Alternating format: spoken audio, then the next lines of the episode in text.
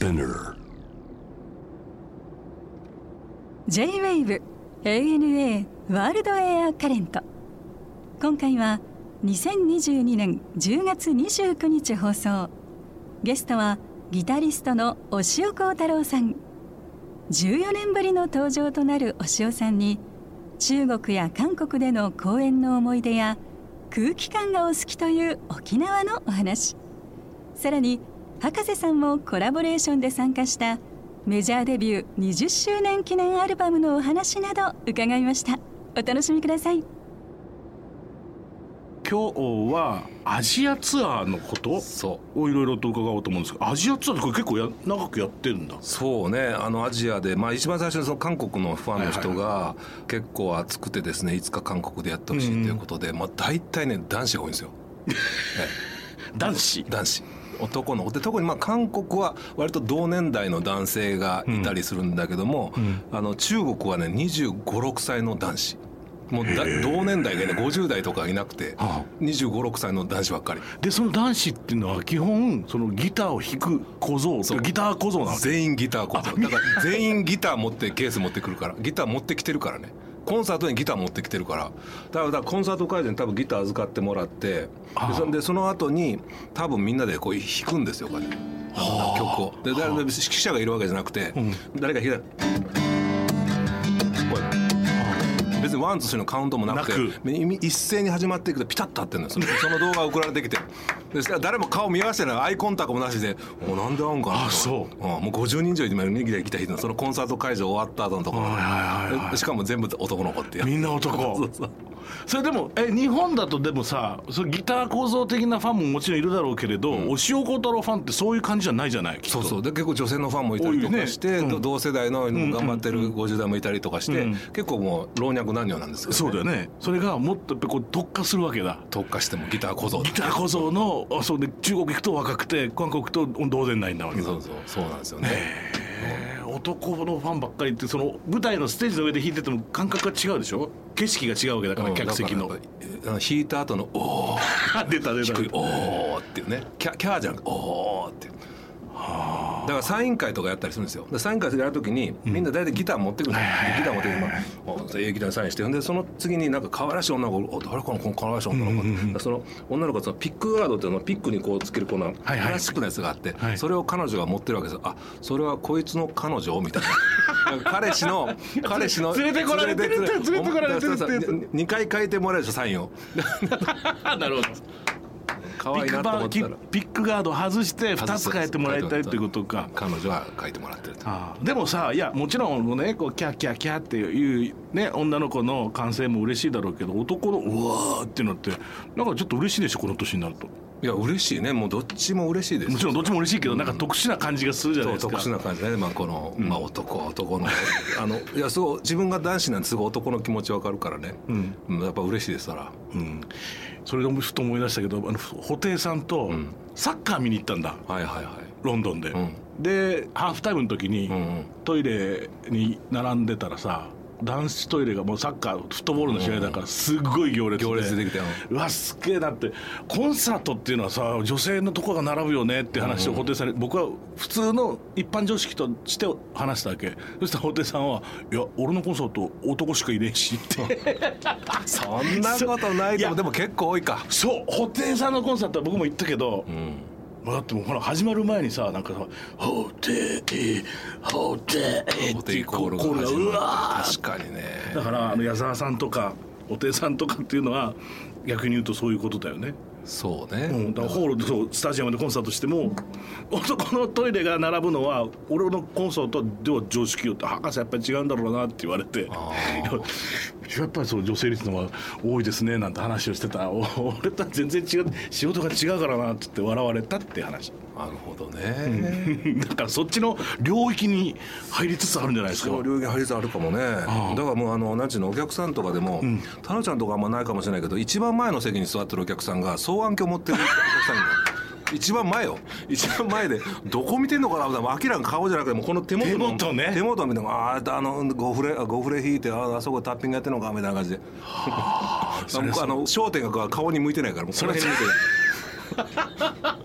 いやまあでもそういうことだよね。押尾幸太郎がギター弾いてる姿ってのは一体何が起こってんだろうと思うもんあやっぱりみんなそう思ってんじゃないの？やっぱりなんかこう、手品みたいなさそういう要素もたくさんあるからだからみんなああやって弾いてみたいでも本物見に行こうっていうようなもんでしょう要するに。でそうやってああやって弾いてんのっていうことをコピーしに行ってるっていうか、まあ、テクニックを盗むっていうかそうですよね。そういうことだよね。面白いねでもね。だ日本だったら逆に女の人が一番前の席に座ってなんかメモを書いてくれるの、こんなこと喋ったとか。僕がこう喋ったの今日はね1曲目の曲はこの曲はこんな感じで作った曲なんです。どうぞこのバーバーって喋ったらそしたらカシャカシャカシャカシャカシャはなんか書いてそれはきっと多分今日はこんなことを所詮言ってましたよみたいな、それこそ太郎ちゃんにもいそうな感じするけどねどうだろうななんかそういうこう SNS とかねブログとかで書い今日は書いてんだよ博士さんがこんなことこんないいこと言ってましたとか言っていいことは全然言わないけどこんな悪いこと言ってましたそれ中国とか韓国ではどうすんの？そっちのこそこの言葉で喋るわけ？頑張って覚えるよ。全部喋ってんの？うん、で中国語も、えっとなんか「ウォー分解シーン」とか言って「ウォーマンうんとうんとうんと」とか言ったら中国の人が「あ日本語で喋ってください」日本語 OK です」とか言って。悔しいからちょっとちょ日本しゃべちょっとえ中国喋らせてとか言ってあそう。挨拶ぐらいはってこと？それとも内容も一応なんかその中国の通訳の人に、はいはいはい。あのカタカナで書いて覚はいはい。えて、もうしょうがないから忘ど忘れしたからもう紙持ってきてコメント見てえーっとそうね。そこで大爆笑起きるけどでも一応読んで、うん一応拍手が来てなんだけど、もうしまいにもう日本語を勉強してる中国の人も多くて、ものすごい上手で。でもう日本語が聞きたいとむしろ、うんなるほど。そのリアルなそうだね。ででもでもじゃあ全員そうかって言ったら全く日本語わかんない人もいてるから、一生懸命喋るんですけどね、はい、もうそんな感じですよ。そう僕もでも何回かやっぱりワールドツアーとかやってる時も中国行った時も中国語で挨拶だけはしましょうぐらいです嬉しいじゃんやっぱりうん、そうそうそうそう「タチャオホ」ってやつでしょ？そうそうそうそう。うわーってなる。でしょうわーってなるよね。言ったーでウォーシーみたいなやつでしょ？そうそうそうそう。でもさそのウォーシーって言ってもこうシーがさそうまあ。ウォーシーじゃないでしょ？ウォーシーとかでしなんかそうそうなんかょあれがね発音がね、難しいよね。うん。でもなんとなく分かってくれるとこあるよねそうそうそうそう。だから逆にパッとメシニが来て「皆さんこんばんは」って言ってるのと一緒ってことでしょ？そうそうだからみんな「あがりとー」とか言ってあ「ありがとうやな」っていうのは分かるもんね。それは分かるよね。そうそうそうそう。は年に2回ぐらいやってたっていうこのコロナ以前っていうのは。いやってます、えこれ中国でどういう、まあ、上海とかですか？うん、上海、えっと北京、それから成都ジェンドゥでせ成都ねパンダのいるとこねパンダさん。はい有名な成都とかねあと広州広いって書いてはいはい広州。広州とかねあと深センっていうとこかな、うん。随分やってんだ。いろいろやってるのがもうよん見見たこともない昆明っていうところも行きましたしね、いっぱいあるんで、まあ、でもそれでも今の大きな都市なんですそれでも、うんで次はもっとちっちゃいところ回りたいというかまだあるんですだから。うん、あの直人いるじゃないですか。直人はもっとちっちゃいところ回ってるんですあの辺康介さんっていうね。はいはいはい。あたりもだって向こうで人気なんだもんな。もうもう大スターよ。大スター。あの映画俳優でスター。でで彼みたいに有名になってくるともっとちっちゃいところに呼ばれるから、ものすごいもっと濃いとこで直人はついて回ったって。もう本当に田舎を回るって言った。おーそうかそうか。なんかいろんなところで仕事ってあるんだよね。面白いよね。そうなんですよね美味しいもんとかでも食べられていいじゃないですか中国いいですよ中国はもう、だからあの四川料理の辛いのからあの台湾料理の辛くないものまであったり、スイーツも美味しかったりとかですね。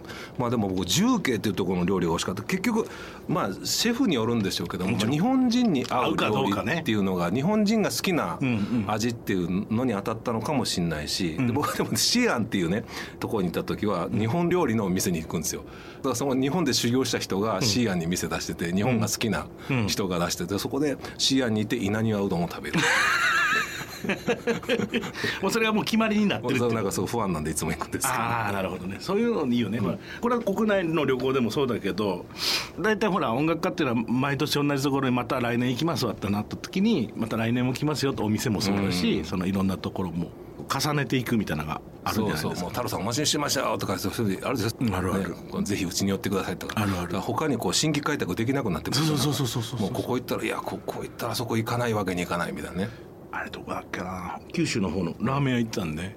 でもう45年通ってる店なんだけど去年かなんかに多分自分僕がかな。その日どうしてもとんかつが食べたくてとんかつ食べたわけ、うん。ね。最近ほらインスタとかで「今日食べました」みたいなのあるじゃないですか、とん。でかつ食べました。そうそうそうそう。そしたらそのラーメン屋の主人が「今去年飛ばしやがったな」って言われて「とんかつ食べてただろ」って言われて、うん。とんかつ好きなんだみたい いやそうもういやいやもう怒られたわけですよそのラーメン屋さんに「去年はとんかつ食ってたでしょ」とか言われて。なラーメンよりとんかつなんだねとかそうそうそうそうそう言われて。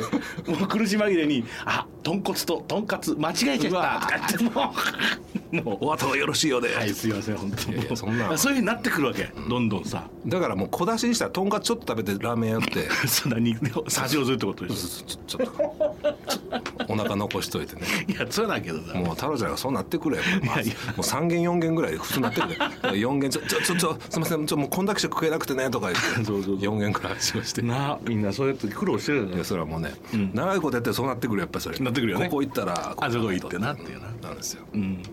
これは三蔵法師の大きな銅像があるっていうこれがだからシーアンですね。まあもともと C その長安って呼ばれたところがシーアンで、はい。い、やもう本当にそのフィギュアっていうかその銅像っていうんですかね、なんか日本のスケールをはるかに超えあた大体等身大でもでかいじゃないですか。イメージあるよね。ね、その等身大のフィギュアっていうかその銅像みたいなのがそうずっとあるだけでもすごいのに、それの2倍ぐらいの大きさ、だから要するに3メーターとか5メーターのうんはいはい。やつが普通にこう歩く街に飾ってあって。なるほど。でかいなっていう、これがすごいなと。思ってそう普通にその別に無料で見れるとこがあって、はいはで有料のとこ行ったらそれはそれでそのもう何百体というその銅像が立っててそれはこう敵から守るために作る、ようこんなん作ったなっていう、もう果てしないというかすごいこんなにたくさん作れるなっていうもう驚かされました中国のその量の多さに。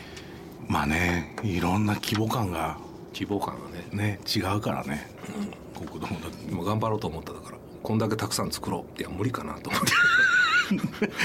曲をとかって話？そうそう曲をとかなんかもういろいろあるじゃないですか。音楽をもっと広げたいとかね、うん、全国各地また旅が戻ってきたって感じでいいと思うんですけど今まで行ったところでもちろんどこもかしこも好きでしょうけどここは特別っていうのがありますか？僕はやっぱり沖縄が好きですね、あうん、なんか沖縄ってなんかこう日本なんですけどあんまり日本っぽくないところが好きで、なんかやっぱりあの音階ですかね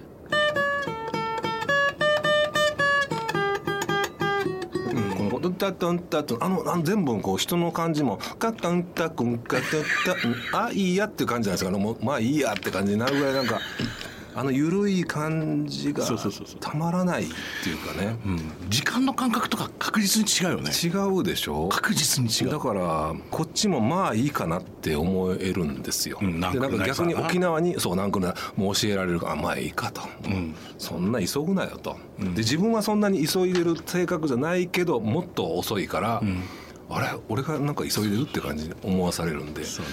でそんなでも沖縄に行くとそこの食堂があるんですよ。もう本当に大衆食堂みたいなのたら、そこのおばちゃんがまた良くてね、でそのおばちゃんのとこの料理を食べてそのフーチャンプルだとかジーマミー豆腐とか食べて、はい。本当になんかもう控えめなおばちゃんなんですけどね「ご飯おかわりあるよ」とか言って そっと出してくれたりとかね、まあそもそも沖縄に行こうと思ったのはそのレコーディングのプリプロってあるんですか、そのレコーディングするまでにちょっと形にするような。プリプロダクションプリプロダクションね。それで。曲を作ろうと思ったんですけど、まあ、全くできないですねもうね。もう良すぎて。もう曲作る気にならないみたいなね。いやあそこ仕事ちょっと難しいでしょ。ねだから、じゃあ曲どこで作るのかなって別にあの家でも作れるんですよね結局ね。そうただインプットは大切でそだから沖縄に楽器持っていかない方がいいわけよう逆に。なるほど。で思いっきり遊んで、うん。でそのなんか気持ちよさを帰ってきて家で作ればいいんじゃないの？そうやって作ってんの？僕は大体だってあのレジャーっていうかバケーションとか行く時は楽器持たないですよ。で釣りで持っててあれもね。あんまり湿気よくないもんねあれ。え？湿気が、湿気ね、うん。そりゃそうよ。だって海の上でバイオリンは無理でしょ、エレクトリックバイオリン持っていくとか。持っていかない。いやいやそんな暇がない。ない。そういうことじゃない。そういうことじゃあでもずっと忙しく頭の中はもうそのことしか考えてないわけだ。逆に言うとでもリゾートっていうかあの遊びレジャーは絶対その方がいいよ、でも大体ほらすぐ楽器持つじゃないですかあなたも今日もそうだけど、別に頼んでもいないのにずっとずずっとヒデなんかもすぐ持ってる。なんで楽器持つんですかそうやって。ギタリスト多いよでも。そんなことないですか？みんなそうです。ね何なのそれ？あギタリスト佐賀ですかなんかね。もうずっと持ってますね。ギタリストぐらいですよギタ楽器持ってんのって、ベーシスト持たないでしょ？チェリストも持ってないですね。あの柏木君なんか持たない持てる持たずにずっとなんか音響チェックやってるもんなんかね「あこれ太郎これもっとこれ2キロ上げて」とか言って。それとあとはゴルフ。ゴルフね。ギタリストはずっとなんかずっとやってるんですよ。多いねなんかずっと楽屋で楽屋でずっと弾いてますよ。そうよ。あヨシトもそうでしょ。そうでしょ？鳥山さんもそうでみんなそうなんですよ。ずっと持ってずっと持ってずっとなんか弾いてますよ弾かなくてもいいんだよねこうポロポロとその持ってるだけでこうこうなんかああいいねこれいい音だわとかそうそう結構楽屋から聞こえてくるでしょバギターの音なんかいやだからずっと弾いてらっしゃるわけですよあの人たちは何なんだろうなと思ってえーまああのギタリストはもうそういう人種なんでね、まあ諦めてくださいね本当にでさいまだにそれこそ今ね僕のツアーは天野清次と田中義人と2人でしょ、で毎日毎日同じ楽屋にいるんだけど毎日なんかさこれどうやって弾いてんですか？そうそうそう。あれはねここ上げた後にここでこうライトライトハンドあこうこうそうそうそうそう。こここんだけハーフやってああなるほどねとかでそれずっとやってんだよね。ピッキング角度この辺でいくとこう出ますよ。これこれ。この感じ。あこれねとか。知らんがな。知らんがなでしょさて今年メジャーデビュー20周年ということですけど、20周年って自覚はありますか？いややっぱりあの多分ね20周年自覚を持たないといけないと思うんですけど、まあでもせっかく20年皆さんで祝っていただけるので、まあ、その感謝の気持ちを込めてってでアルバムを作ってっていう気持ちですよね。そうだよね、アニバーサリーっていうか周年ものっていうのはさ、まあ、僕もなん、ね、結構ずっと経験してますけど、うん。やってこっからお続いていくからさなんか、でしょ？ってきっといろいろ来るでしょ、ちょっとこっぱずかしくないですかでもね。そうですよ、うん。同じ。なんですけどでもせっかくだからまあ20周年始まっなので改めてこうスタッフとかいろんな人に教えられて、まあ、ファンの人に教えられて、まあ、20年経ったからまあ今回のアルバムはそうですね。よしじゃあもう思いっきり新曲作ろうと。大変じゃないですか。新曲全曲新曲。でもまあ20年経ったからってそれに甘んじず新曲作りましたっていうことをまず見てほしいっていう思いで新曲作ってそしてやっぱり20周年だから豪華なアルバムにしたいからコラボレーションで、コラボレーションのディスク2入れたらもっと豪華になってもっと20周年っぽくなるぞと思って、はい。そしてなんとここに 僕も博士太郎さん来まして参加させていただきまし「た、アイオーライト」という曲でこの曲は僕は太郎ちゃんが、アイリッシュのなんか楽屋で練習してるのがあって、はいはいはい。そんなん弾くのとかこんなんフィードルとか好きやでとかでやってて、かっこええなって思ってて、でいつかそんな曲作りたいなと思ってちょっとアイルランドっぽいの曲作りたいと思ってこれもうね。博士太郎とやりたいと思って作った曲書いてくれましたし、で夏に僕のもういち早くねもう九州でやらせてもらいましたけど、一緒に演奏もしあれかっこよかっ演奏もしましたが、はい。他にも僕以外にもいろんな方出てるよね。ちょっと紹介しておいて。たまずはねそのハラミちゃん。おい。ね太郎ちゃんもや一緒にやりましたけども。僕はもうハラミちゃんもすごい面白いピアノ弾くなと思って、なんかあの、まあ、ピアノももちろんうまいんですけどその場で耳コピーしてその曲知らないからちょっと聞くね」とか言ってで聞いてその場で「はい分かりました」ってパッて言って「えなんでそんなそれすの?」とか特殊技能よね。そう。だから音聞いてパッというのは分かるんだけどその曲の構成を覚えるっていうのがすごくて、覚えれるの ABC って、こうねそうそう。それ覚えてそれすごい何人ものリクエストを聞いて、老若男女。だから答えそんなハラミちゃんがすごく魅力的。でもやっぱりあの博士太郎もそうなんですけどハラミちゃんもそうなんですけどやっぱりエンターテイナーで人を楽しませるっていうのがいや僕はすごい好きでそういう人に、でそういう人にちょっと憧れちゃうんですね。でハラミちゃんに声かけて、はい。でそしたらハラミちゃんがちょっとインストも興味があるっつって言って、でやってもらって今回はい。オリジナル曲ができたんですよね。うん。あとは？あのお仕事インストでやってるのに歌がつきまして、はい。一つは中川明則さんっていうね、うん。ボーカルの方が僕のアルバム聴いてどうしてもこの曲に歌詞をつけたいっていうことで「ない歌」という曲に歌詞をつけて歌いたいんですとか言って「じゃあ歌って」とか言って。で歌ってそれもすごいいい歌詞つけてくれて。でその曲はもう中川明則さんの方でもご自身のアルバムの方に録音されてて。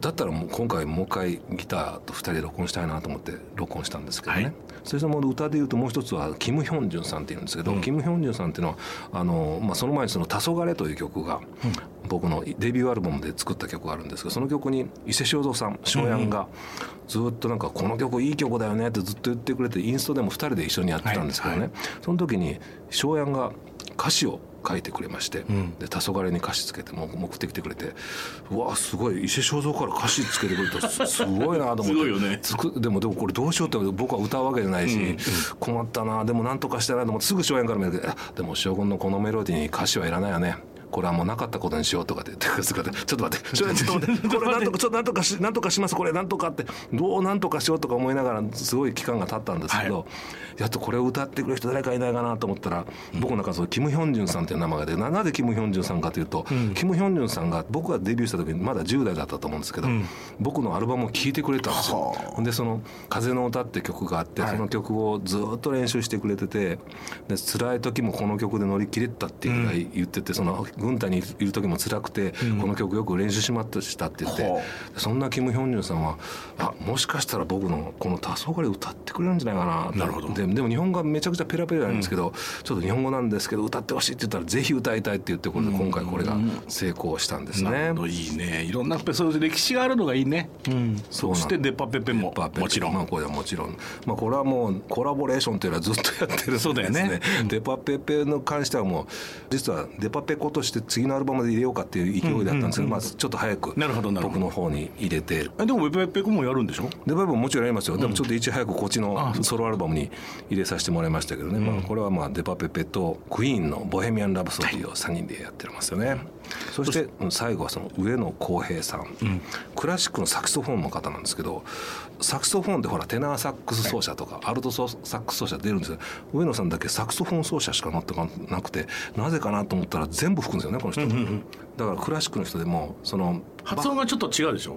発音の仕方がさもっとソフトだし。そうなんですよね。ね。でそれが魅力的でそのバッハの曲を、無伴奏チェロソナタの曲とか、無伴奏チェロの曲の時はバリトンで吹いて、バイオリンの曲の時はアルトサックスで吹いてっていうのことやって全部やっててフルートはなんかソプラノサックスとか、それをなんかアルバム出して面白いサックスを吹く。本当にでもクラシックで本当に超絶技巧で本当素晴らしいなと思う。どんな譜面でも弾けるぜっていう。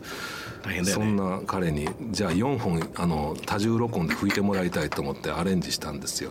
あのデビューの時に作った「ブルースカイ2022」っていう曲が入ってます。これも聴いてほしいですけどね、はい。でそんなアルバムを引っ提げてツアー回ってます。そうですね。あのいい感じで、うん、回れてると思いますけどもね。